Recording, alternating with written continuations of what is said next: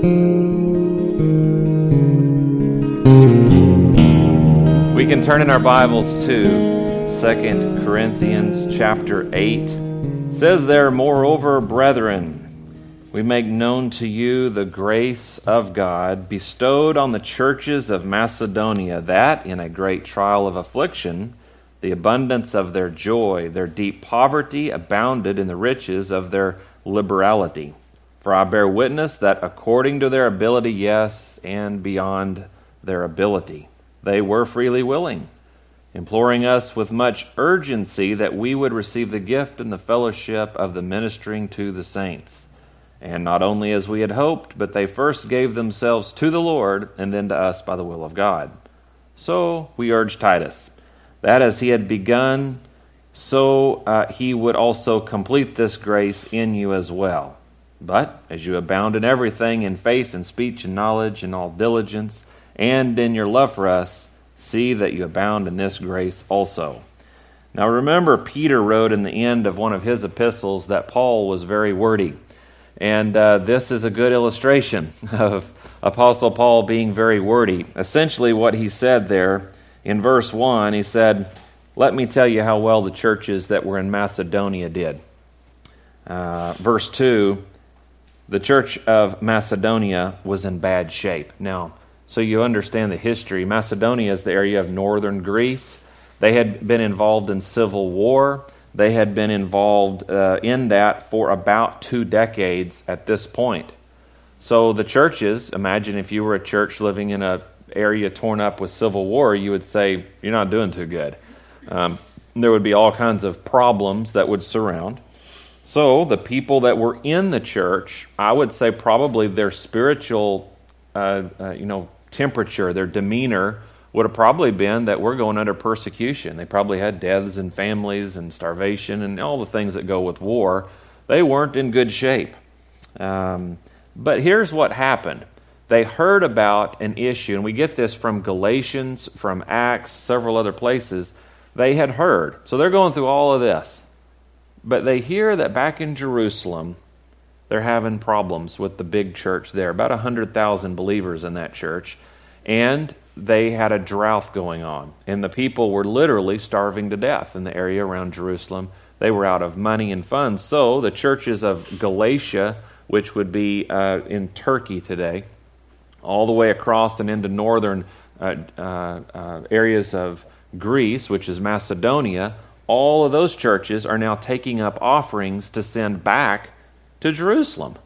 Now, I, I hear that and I go, wow. So you mean you're going through civil war yourself? You're in bad shape. And yet it says here, verse 2, this great trial of affliction, the abundance of their joy and their deep poverty abounded in the riches of their liberality. Well, he's saying, even though you were going through so much, you reached down and you were willing to give to somebody that was, in their opinion, worse off than themselves. And then he says in verse 3 uh, and 4, I, I, find this crazy. I bear witness. So Paul says that, look, I, I witnessed this according to their ability. So they were giving what they had, yes, and beyond their ability. They were given what really was kind of kind of goofy, we would say today, to have given that much. They were freely willing. Verse 4 really sticks out. They implored us with much urgency. So here these people are living in war torn, civil war torn area, and they're, they're imploring Paul, no, we want to give. They're basically begging Paul, please, we want to take up an offering. We want to send it to Jerusalem. We want to help them out. What's even crazier is that these churches were Gentile churches supporting the Jews who are back, you know, Jewish Christians that are in the church in Jerusalem. Read through the entire New Testament, and you're going to get the temperature of what the Jewish Christians thought about the Gentiles. They hated them. They thought they're, they're sub Christians compared to us, the Jewish Christians. So, with all of that being said, even more so, they're going, no, we want to bless them. Even though they don't really like us, we still want to bless them. So, my hat's off to these guys, along with Paul. He's, he's bearing witness to this. It made it in the Bible. Um, they implored us with this urgency that we, talk to Paul and his comrades, we would receive this gift in the fellowship of the ministering to the saints. Now, they didn't have PayPal back then or any such thing. Even their mail system, you didn't want to mail uh, coinage through the mail because it would get lost. so you just think our post service is bad. Theirs, it was gone, it was stolen. So you always sent cash, because it was coinage back then, um, with uh, people that represented you. So you, you, you had to have your own mail system, in other words. So you would send it with someone. So that's where Titus comes in. Um, the money is supposed to be carried with him. We'll read more on this here in a little bit. So as you as you probably have already um, extracted from me here, Paul is going to talk today in chapters 8 and 9, which are both pretty short chapters, about giving. And he's going to say, look at these guys, and then he's going to move forward with it. So we're going to read through it. I know it's not our favorite subject in the church, you know, here we go. And I'll, I'll start this off with, you know, don't draw up and start slinking out the door. I do not teach on tithing. We don't have January tithe month here where we push it at you or we don't do all that. Uh, we don't even pass a plate in here. And the reason is, is because when we started, I didn't want anybody to come to church and think we're after your money, because we're not. Um, we're a church where we've got a tithe box in the back. So you can tithe to us online and uh, keep everything going around here. That's good enough. But we're not gonna we're not gonna do the guilting people in. And, and after you go through the teaching today, you'll see why. We I really believe it's a spiritual gift that someone has. And if that's a gift you have and that's something you want to do, it's between you and God. It's a, it's a form of worship. And uh, so we'll, we'll be looking at all that as we just go through this text today. Verse 8, uh, 2 Corinthians I speak not by commandment, but I am testing the sincerity of your love by the diligence uh, of others. Interesting. The Old Testament, you see, taught that tithing was a law. So you don't do it. Read through Leviticus along about chapters 26, 25, right through there. And it, it, there's whole sections on the law on tithing in the Old Testament. And I'm telling you, uh, it, in fact, if you tithed an animal or something to the Lord, and then you were like, oh man, you know, that was my favorite burro. I want it back. You know, well, God said, no, no, no, you can't just buy it back for what it's worth. I want 20% interest on top of that. So you're like, oh, God is a, he drives a hard bargain. But um, so you, you see that all in the Old Testament. The, the, the Jews had it down to a science, your giving and so forth. Um, but tithing, in that word, uh, tithe, is it means tenth. So it, it was always a, a tenth that was given, unless you were trying to buy it back, and then God wanted twenty percent. Um, but you'll it may surprise you as we look at this today to find there's no such law on tithing in the New Testament. There is no tithing law. So you thought I was you know going to hammer you today. Like there's actually no law in the New Testament that says you have to tithe X amount to the Lord. It's just not there. Um, we operate on the spiritual gift that I told you before. Romans 12, verse 8. Um, and this is what's so cool. If you give, it's not just giving, it's an outer thing that you're doing, but it is a spiritual gift. If you sit here going, yeah, well, I have a problem with that. I have a problem with giving. I, you know, this or that. Well, you probably don't have the gift. So just quit worrying about it. You're not, I'm not convicting you. If you have the gift, it's like, you know, are you a preacher? I said I wasn't for a long time. Turns out that I am. So, you know, how's that? You, you, you, it's not about what you think you are, it's about what you really are. What has God actually gifted you to be? Find that thing and you're really happy. Um, and so, you know, a lot of people they they think well, I'm not gifted to give because if you look at my checking account, you know, you can tell I'm not gifted in this department. That's not necessarily true. God never worries about what you have or you don't have. He worries about what you do with what you do have. That's what we're. That's what we're. We we take what we have to the Lord and say, Lord, Lord, what can we do with this? Remember the little boy with the fishes and the loaves you know, his mom created that meal for him, and he went to go see Jesus. Feeding of the 5,000 happened that day. He shows up, only smart one there. He brought something to eat. And, uh, you know, so Jesus is like, and the disciples are saying, hey, what are we going to do here? Uh, we got all these people. Lord, send them away. And Jesus says, no, we'll, we'll feed them. So they find the boy with the fishes and the loaves. Now, um, you know, there's several things in that story that just are amazing to me. And, and look at tithing in this context. He, he had what he had. He didn't overthink it. Because if I looked around and saw 5,000 people there and they were all belly aching about not having something to eat, I would have said, idiots. Well, I got something. And I'd have gone found me a little, uh, you know, rock and got behind it or a tree, and I would have eaten uh, what I had. And my prayer would have gone something like, well, thank you, Lord, you didn't make me stupid like the rest of these people. And you know, I got something to eat. And, but that's not what happened. You know, when the call went out, like there's this boy and he's got this, he looked around the situation and said, Well, it's not gonna it's not what is needful. It's not gonna actually solve any problems. In fact, it's probably gonna cause a fight. I would be causing peace if I just keep it, you know. But he didn't reason. He just gave. He said, Well, Lord, I give it to you, do what you will. And the Lord literally multiplied it. I mean, what a great picture of tithing. You just give what, what's in your hand, and then you watch God with his hand do his work. And it's pretty amazing.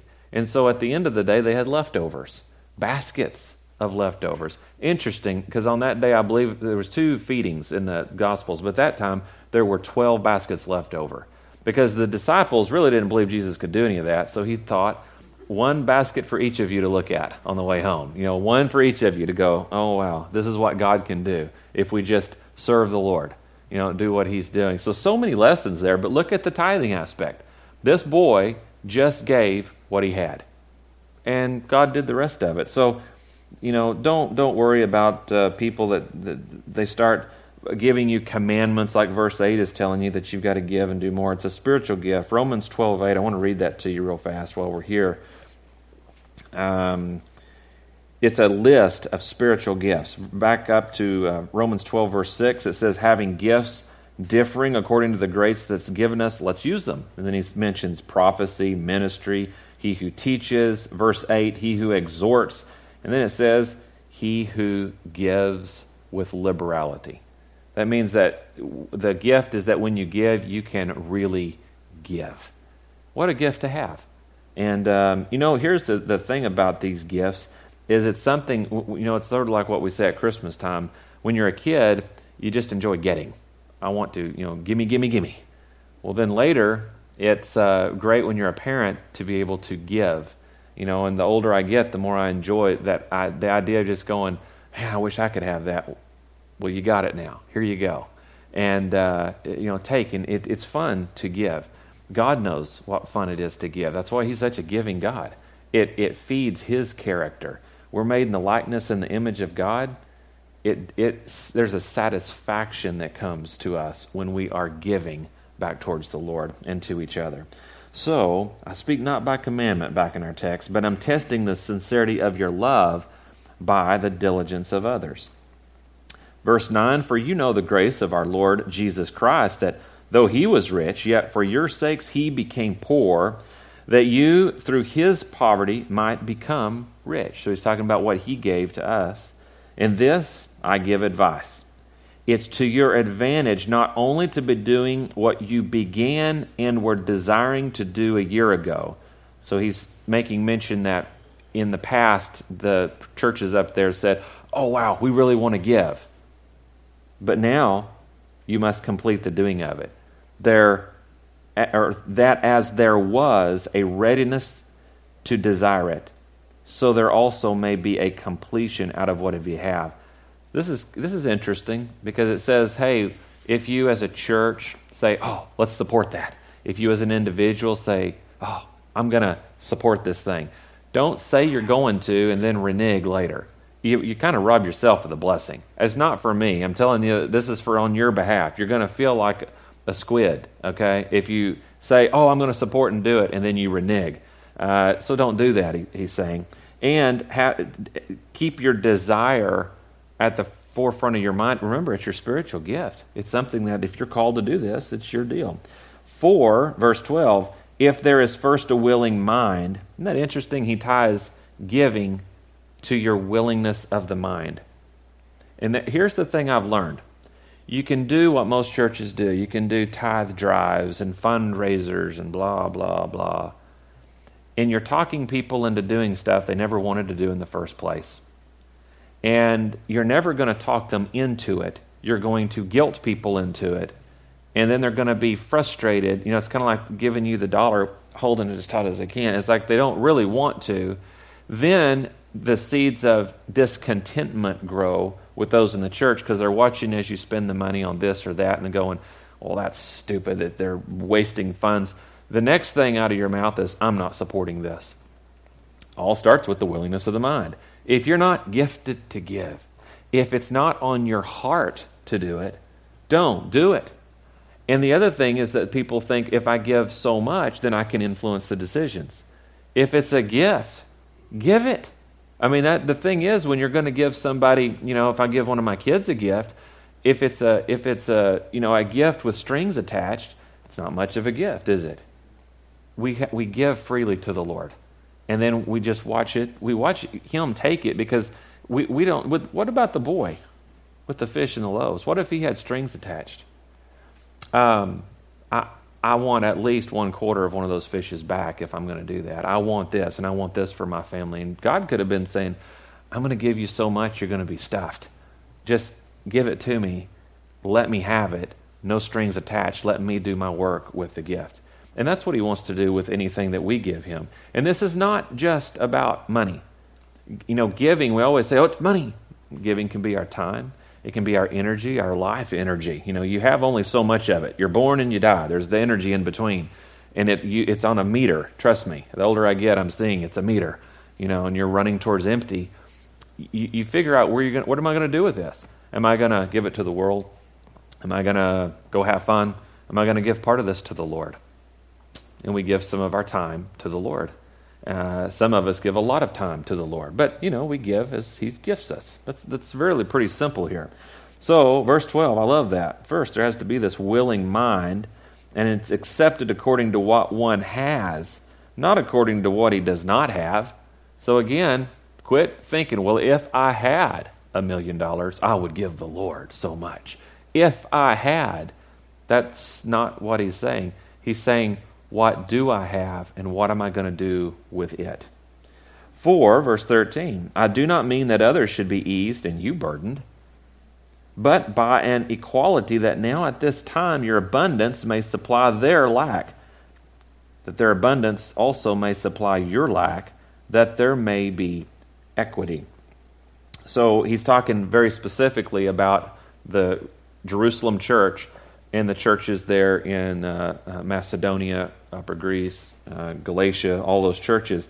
He's saying, Look, I'm not trying to make you give so much, and then these other churches don't have to give at all. There should be an equality here. I look at that today. He's teaching this, it's in our Bible. I think there's an application to the church. Um, I think it is not a healthy church when there's two or three people supporting the entire thing. I think it is much healthier when you see everybody helping to support, or at least everybody that is gifted to do so. Uh, you know, it's, it should be that way. Um, as it is written, then, he says, He who gathers much had nothing left over, and he who gathered little had no lack. Now, that's interesting. He's quoting that out of the Old Testament, and he's uh, specifically out of Exodus, and specifically out of the story where God is providing manna to the people. Now, I've read through this before and taught through this now. Uh, I think this is my third time through this. And every time I just kind of read over this because I go, okay, well, I'm not sure what manna has to do with tithing. Um, this time, though, I went ahead and turned over and read through it and studied it out. And I, I had to think about it quite a bit because it, there's nothing about tithing over there. So I'm wondering why Paul quoted it. Uh, well, I think I've got an idea this time. Over there, it's, it, it, it, was in the law when he gave manna to the Israelites. He said, It's going to be given daily. And you're going to go out and you can collect it. But only collect how much you need. Just what you need. And there was some more added details there. If you, if you take too much and you bring it back in, then, then the extra, because you think, you know, humankind, we all think, I'm going to store that extra. You know, he says it's going to rot. It's going to rot. It won't do you any good. So only gather what you need. On the sixth day, you could gather twice as much as you need, so you didn't have to go work on the Sabbath. That magically just wouldn't rot. It was okay. And then Monday, you better get started gathering again. Isn't that interesting? Now, manna was never a tithe, but it was something God gave to us. God gave us manna. So it was His blessing to us, a tithe, if you will. He was giving to us. And so He says, Look, this is how God gives. We need to be the same. He who gathered much had nothing left over, and he who gathered little had no lack. So when it comes to you giving in the church, he's saying to this church here, I'm not wanting, back in verse 13, I don't want you to be eased, or others eased and you burdened. Don't give so much that you're killing yourself. Give at the amount that God tells you to give. It's like the boy with the fishes. He didn't, you know, crack a whip on him and say, This won't feed everybody. Go fish. Don't you see? The Sea of Galilee's right there. Go work. It's not by works, it's by faith. So he says, No, you give what you can, you give what's in your hand. And he, that's, the, that's the idea here. God gave, and you had enough to get through the day. Churches, um, I believe that when, and I'll tell you from the inside, when we have enough coming into the church to tend to the needs at, at you know that are currently in front of us, I say, cool. God's providing. If, and because you're really more, uh, you know, think about you earlier in life, uh, maybe now, if you don't have a lot of money, you're very attuned to your account and you're prayerfully considering, well, God, it's going to take a $1,000 to do this thing. I don't have a thousand. So then, if you pray, you would deduce, well, God may not be wanting me to do that thing that cost a thousand because I don't have it. See, if you had a million dollars in your account, do you pray about that thing anymore? Not really, because you go, well, I can decide I can do it or I won't. It's all up to me. It's no longer up to the Lord. Now, I'm not saying having a million is a bad thing. That's a good thing. Hope you get there. But when it comes to the church, you see, it takes away that leaning on the Spirit if the funds are so exorbitant that we no longer need Him. I would rather stay a little closer to the ground and go, do we have the money? Let's pray about it. Let's see where the Lord leads. Because where God guides, God provides. So he can use money, he can use funds, he can use servants, he can use all this, and we can hear the Lord through it if you design it the right way. And I want to design my life to where God can speak. I don't want it to be so loud. You know, some people work, you know, they, they say, I can't hear my phone ring. That's because your music is up too loud. Just FYI for you younger folks. Um, and the same thing is true when it comes to hearing God. It's like, man, I pray and I pray and I never hear God. Well, you ever pick up the word? You're you praying as you talking to God. The word, what we're hearing this morning, that's Him talking to you. And He's telling you this morning, just give what's in your hand to me. Don't strain at this. I want you to be gifted to do these things. Whatever your gift is, I want you to bask in that thing. I want you to come to church with a smile on. I've never laid all these rules on you. It's people that did that. That's what his word's telling me this morning. Just reading this, he's going, You should be coming here and you should be, this should be a fun thing to come and to worship the Lord, however that looks to you. That's what his word's saying. So, more to the word. Okay, so verse 16. But thanks be to God who put the same earnest care for you into the heart of Titus. For he not only accepted the exhortation, but being more diligent, he went to you of his own accord. And we have sent with him the brother, whose praise is uh, in the gospel throughout all the churches. Not only that, but who was also chosen by the churches to travel with us with this gift, which is administered by us to the glory of the Lord himself, to show your ready mind, avoiding this, that anyone should blame us in this lavish gift which is administered by us. So, again, what's he saying? Well, one, uh, Paul is just recounting the history of how the gathering of this tithe came to be. So, the first thing is Titus was chosen. That word in the Greek means a vote by the raising of the hands. So, the church got together and they said, We're sending this gift over here to Jerusalem. Who do we want to send it? You know, this guy? No? Okay. This guy, Titus? Yes, let's send Titus. So, Titus is voted in. So, Titus gets to go on vacation. Then uh, it says a brother is chosen. So that's the second thing I see here, and that's for accountability.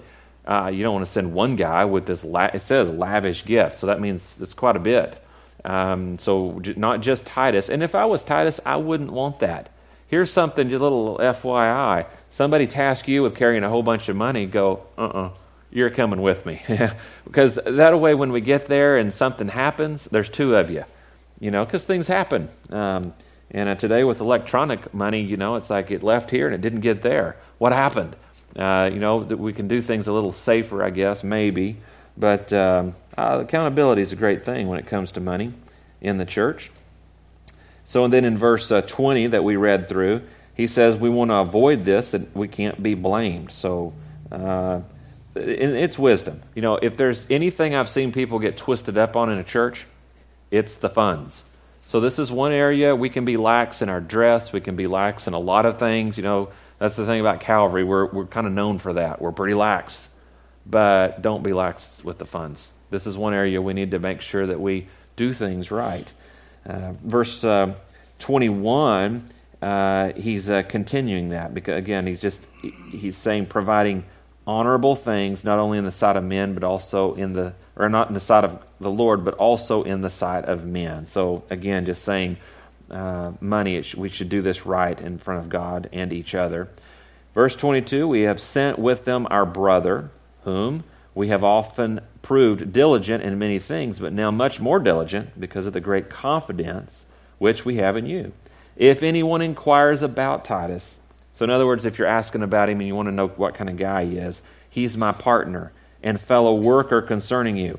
Or if our brethren are inquiring about uh, they are messengers of the churches, the glory of Christ. Therefore, show to them before the churches the proof of your love and of our boasting on your behalf. So then, Paul's just vouching for him, going, These guys are good. Now, really short chapter uh, here, uh, verse 1. Now, concerning the ministering of, to the saints, it is uh, superfluous. I believe is how you say that. See, I'm pressing y'all now uh, which just means they could have wrote unnecessary. That's, the, that's what the word means. It's unnecessary for me to write to you. So he's saying uh, to, to do this, it's unnecessary, more than what's necessary that I'm writing to you. Because, in other words, he, he just, for a whole chapter, said, You guys are doing amazing. For I know your willingness, about which I boast of you to the Macedonians, that Achaia was ready a year ago, and your zeal has stirred up the majority. Now, He's been writing about the Macedonian church, but remember the letters to the Corinthian church. So this is in the southern part. So he says, The churches of Macedonia have done this amazing thing, but I'm writing to you. Now, concerning that, he says, I also know your willingness, is what verse 2 is saying. Um, and I'm boasting about you to the Macedonians. That's kind of dangerous, you know. I wouldn't want an apostle going to some other place and boasting about us. Be like, just quieten it down. As soon as you get us, you know, kind of poking our chest out, we're going to fall around here, but uh, that's what Paul's saying. Yet, verse 3 I have sent the brethren, lest our boasting of you should be in vain in this respect, that as I said, you may be ready. Lest, verse 4, if some Macedonians come with me and find you unprepared. So we don't want to come to church on Sunday and say, let's take up this tithe, get it together, and you're going, uh, honey, did you bring the wallet today? Did you bring the checkbook? You know, Paul, you kind of caught us unawares here. I mean, we'd have loved to give him. Like we said, remember he said a year ago you were willing to do this thing? We're, we're willing, but I mean, you know, you kind of caught us uh, on a bad week. Uh, so he says, I don't want to find you unprepared. We, not to mention you, should be ashamed of this confident boasting. So he says, I've been bragging on you. Don't let me down. Therefore, I thought it necessary to exhort the brethren to go to you ahead of time. Prepare your generous gift beforehand which you had planned, previously promised that it may be ready as a matter of generosity and not as a grudging obligation. So he's kind of saying the whole fundraiser thing, the pledge drive thing, isn't really all that great. He says, I want this to be something that's still a matter of generosity from your hearts, not something you're all sitting here going, Oh, Paul showed up. I know he wrote the letter. I know he said he was coming, but he's here. I was hoping he just wouldn't come. Uh, you know, this is a Sunday in modern times when you just wouldn't show up that week. You're like, oh, Apostle Paul's coming to get the gift. I'm busy. Uh, you know, so he says, let's not do that. Uh, it's interesting because all the same problems we have today with human is the same problems they had back then. There's so much humanity in the Word of God. Uh, so he comes down to verse 6. But this I say. So now he says, I'm going to take this as a teaching moment. He who sows sparingly will also reap sparingly. He who sows bountifully will reap bountifully. Now, um, uh, this is kind of interesting.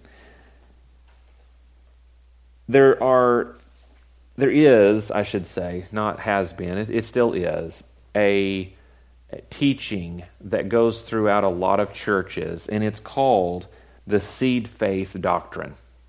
And they base it off of verses 6, 7, uh, 8, all the way through 10 here.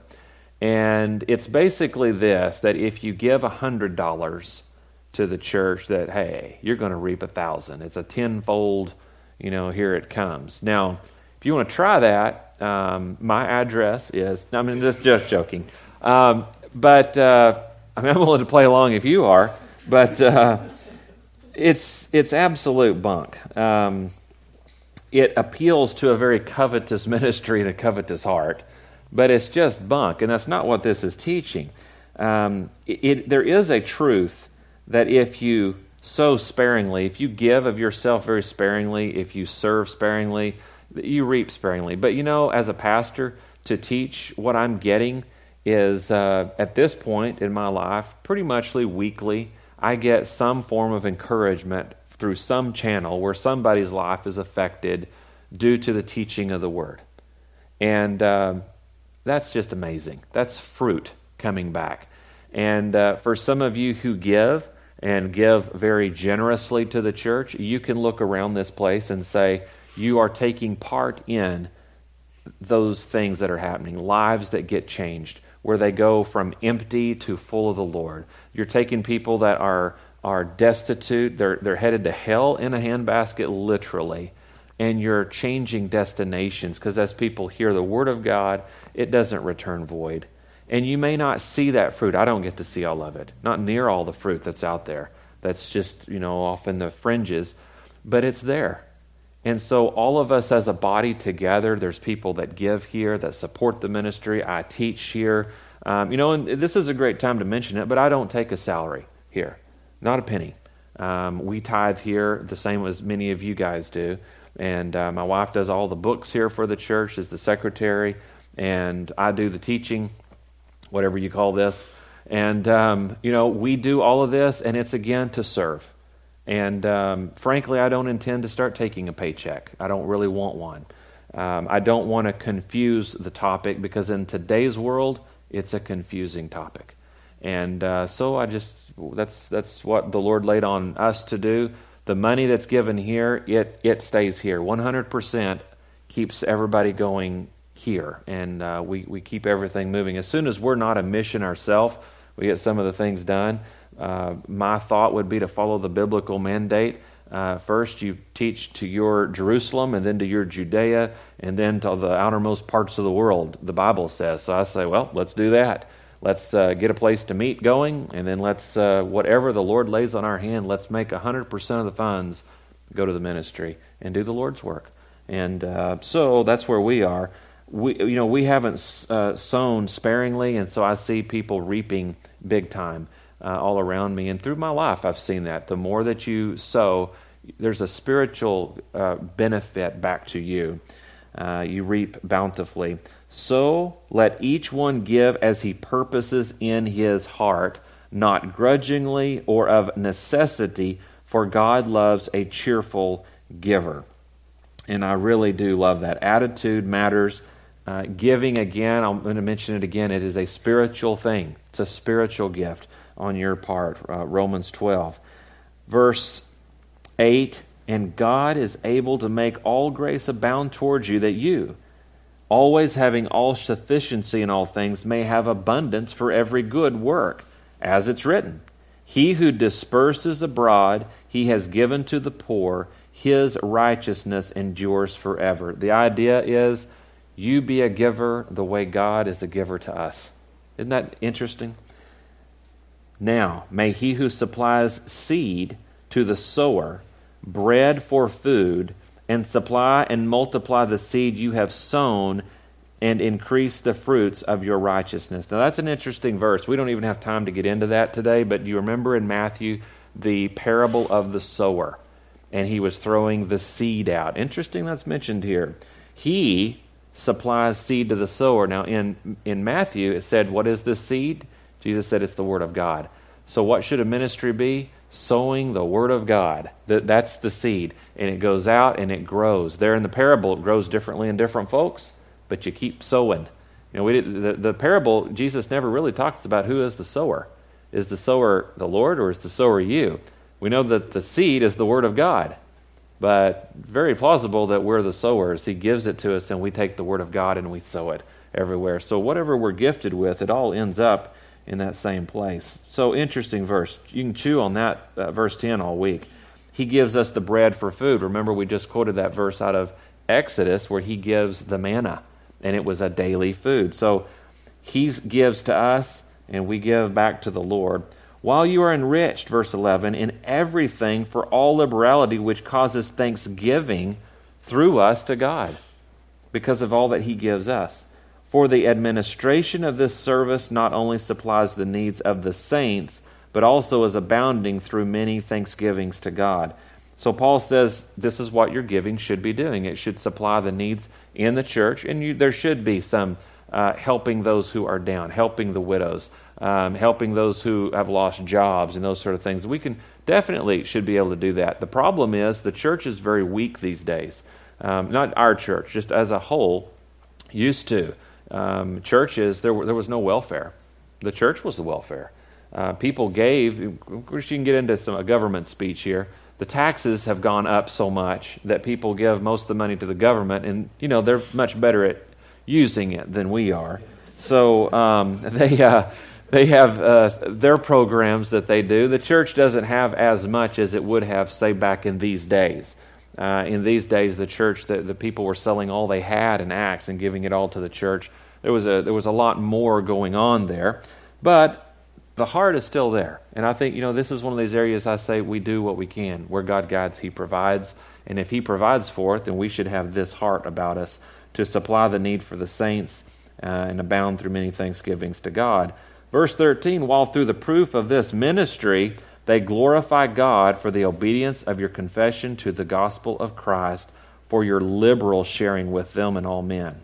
So he's just praising them that, that this is their heart. They're wanting to share with the church at Jerusalem. By their prayer for you, who long for you because of the exceeding grace of God in you. Thanks be to God for his indescribable gift. Interesting last point there because he says, Thanks be to God for His. And I would say, wait a minute, Paul. That was my gift. I gave that. And now you're saying for His indescribable gift. Wait, what? What he's saying is twofold. There's a double meaning here. His indescribable gift is that He gave His Son on the cross to us. God is a giver.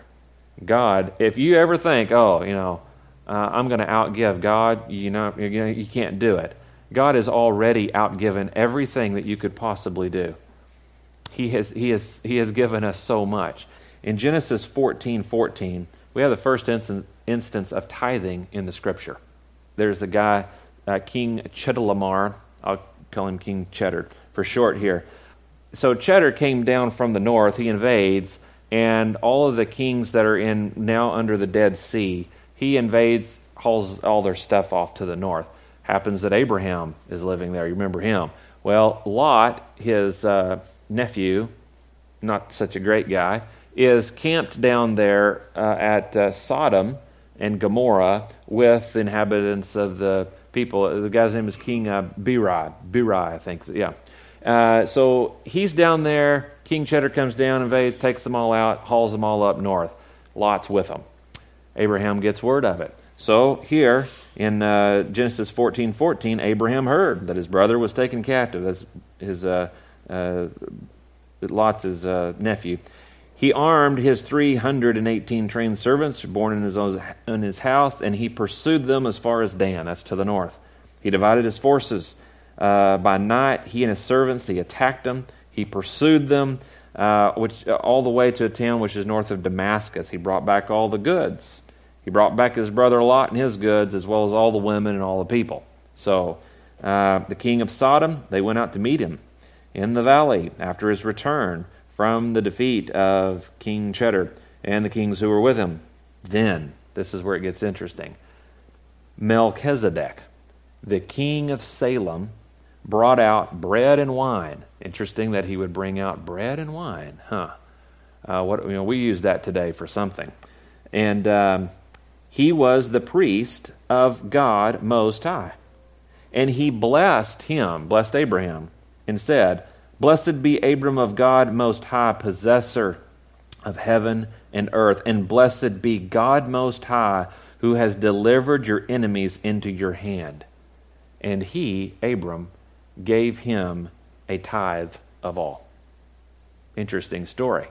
We can't even get into who is Melchizedek. We don't really know. I have an idea, but we'll save that for later.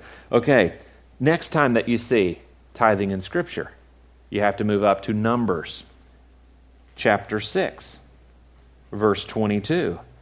Talking about the priest. He says, Here's the Levites, here's what you do. Basically, you do sacrifices, you do all this stuff, but at every service, this is what you do. The Lord spoke to Moses, saying, Speak to Aaron and his sons, and say, This is the way you shall bless the children of Israel. Say to them, so this is God's word. You tell those priests, this is what you do. The Lord bless you and keep you, and make his face shine upon you, and be gracious to you. The Lord lift up his countenance upon you and give you peace. They made a wonderful Maranatha worship song out of that years ago. Loved it.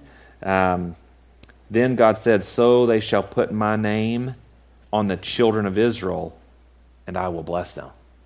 The very next chapter, we don't have time to read it. It's all about the people then giving tithes to support those priests and the ministry they were doing. Are you starting to put a picture together of what tithing is? Okay? what he's saying in the Old Testament is where you get a blessing. Melchizedek comes out and I bless you with the name of the Lord. May he give you peace. You get the may the Lord bless you from the Levites, the next priestly order, and may God be here. You know, the blessings of the Lord, hey, support those ministries where you're getting blessed. Are you starting to see this? Support where you're getting a blessing from the Lord. That's where the tithe goes back.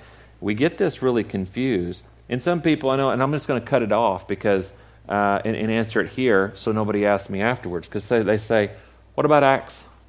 What about Acts 5? I mean, well, you know, God has rules in the New Testament about giving. If you don't know the story, Ananias and Sapphira, they're supposed to, uh, Acts chapter 5, that's where it is.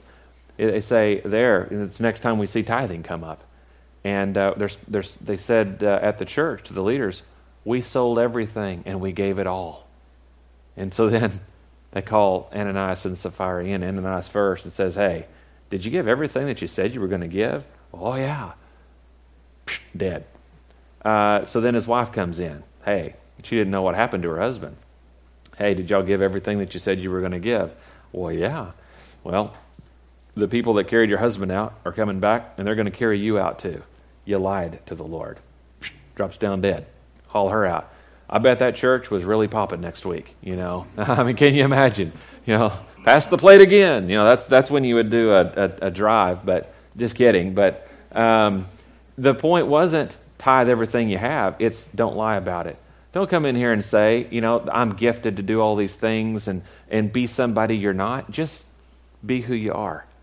And I think we're seeing that so plainly through this. So that's all that story was about. Don't lie about what you're doing or make yourself appear more spiritual to people than what you are. Just don't let your right hand know what your left hand's doing and vice versa. Um, just give. Now let your wife know what you're giving. People, I've actually had a couple ask me that. So I don't need to tell my wife what I'm giving. No, no, that's a bad, bad way to look at that. Let her know you need to be together. The two are one now. Remember, so. Um, but your left hand to the right. Don't don't you don't have to let everybody else know in the church what you're doing. One interesting story, and I'm going to end with this. As I read through this, I thought, this is just like us when it comes to giving. Good old Jacob, and I love studying through Genesis, but good old Jacob, he struggled with his walk. Uh, if you know the story with Jacob and Esau, and you know his name was known as heel catcher or deceiver until God changes his name later to be Israel. But he was a scallywag. I mean, when he was growing up, he was just a scallywag. Well, he's traveling to go to meet up with some relatives. Long story, he was going to marry some of them. But um, long story short, he's he goes and he's sleeping at a place called Bethel. And that's where uh, he sees this stairway to heaven and uh, angels descending, coming up and down in his dream. And uh, he wakes up and he goes, Wow, God was here. And so he's trying to connect with the Lord. And this is just like a, a new Christian. And that's why I want to bring this up to you and end here because this is so cool. It says, Jacob, this is Genesis 28, verse 16. He awoke from his sleep. So, and he said, Surely the Lord's in this place. and I didn't know it. That's common uh, for a new Christian. He was afraid and he said, How awesome is this place? It's a common thing. A new Christian doesn't see that God is omnipresent, He's everywhere. You feel God do a thing in a place, and like, it's this place. It's got to be this church. It's got to be this ministry. So he's, he's really hung up on this place. This is none other than the house of God, and this is the gate of heaven. House of God. Bethel in uh, uh, Hebrew uh, Bethel is reverse, it's the house of God. So that's why it, how it got its name. Then Jacob, he rose early in the morning. So he, he got up, he said that, and then he took the stone, he'd put at his head. That was he used that as a pillow that night. Uh, and then he set it up as a pillar, and he poured some oil on top of it. He called the name of the place Bethel. But the name of that city had been Luz previously. So he renamed it to Bethel, house of God. Then Jacob made a vow. Now, this is what's interesting. He said, If God be with me and keep me in this way that I am going. Wow, doesn't that sound like you and I when we first come to the Lord? You know, it's like that Jesus take the wheel. It's like, yeah, I need a co pilot. No, no. You need to turn your life totally over to the Lord. But a new Christian, this is what you do. Oh, Lord, if you'll be with me and keep me in the way that I'm going, what I'm doing, and give me bread to eat and clothing to put on. That's our first prayers, isn't it? So that I come back to my father's house in peace. So I want to go find my brides and come back. Then the Lord shall be my God. What a prayer. I'm sure God's up there going, Oh boy, I'm glad I have you on my side, you know. It gets better. Then this stone that I have set as a pillar, this shall be God's house. And God's going, Oh, I, I, I made the rock. But, you know, thank you. Thank you, Jacob. this shall be God's house, and of all that you give me, I shall surely give a tenth to you. Wow. That's tithing. I mean, that's, you know, it's like, I guess I see me in that. As I come to the Lord, I'm like, Lord, if you'll bless me. Lord, if you'll do this. Lord, if you'll do that. Then I'll give to you. But I'll tell you what, I'm going to hold this if you start not doing right, well, I'm going to renege. I'm going to I'm going to hold back from you, God. That'll teach you. And we, we live our life in this kind of an idiotic state until we snap together. Uh, reality sets in and we see God cannot be outdone. He gave me Jesus. He died for me. You can't beat that. He, he's given you eternity in our hearts. He's given you the Holy Spirit as a down payment of that, the New Testament tells us. We can't outgive God. We give because He gifts us to give. So I want you to leave here today not going by the tithing box, oh, we got to give. It's a blessing to support what God is doing. I would encourage you to obviously support the things where you're getting blessed from the Lord. That's biblical. Bless what's blessing you.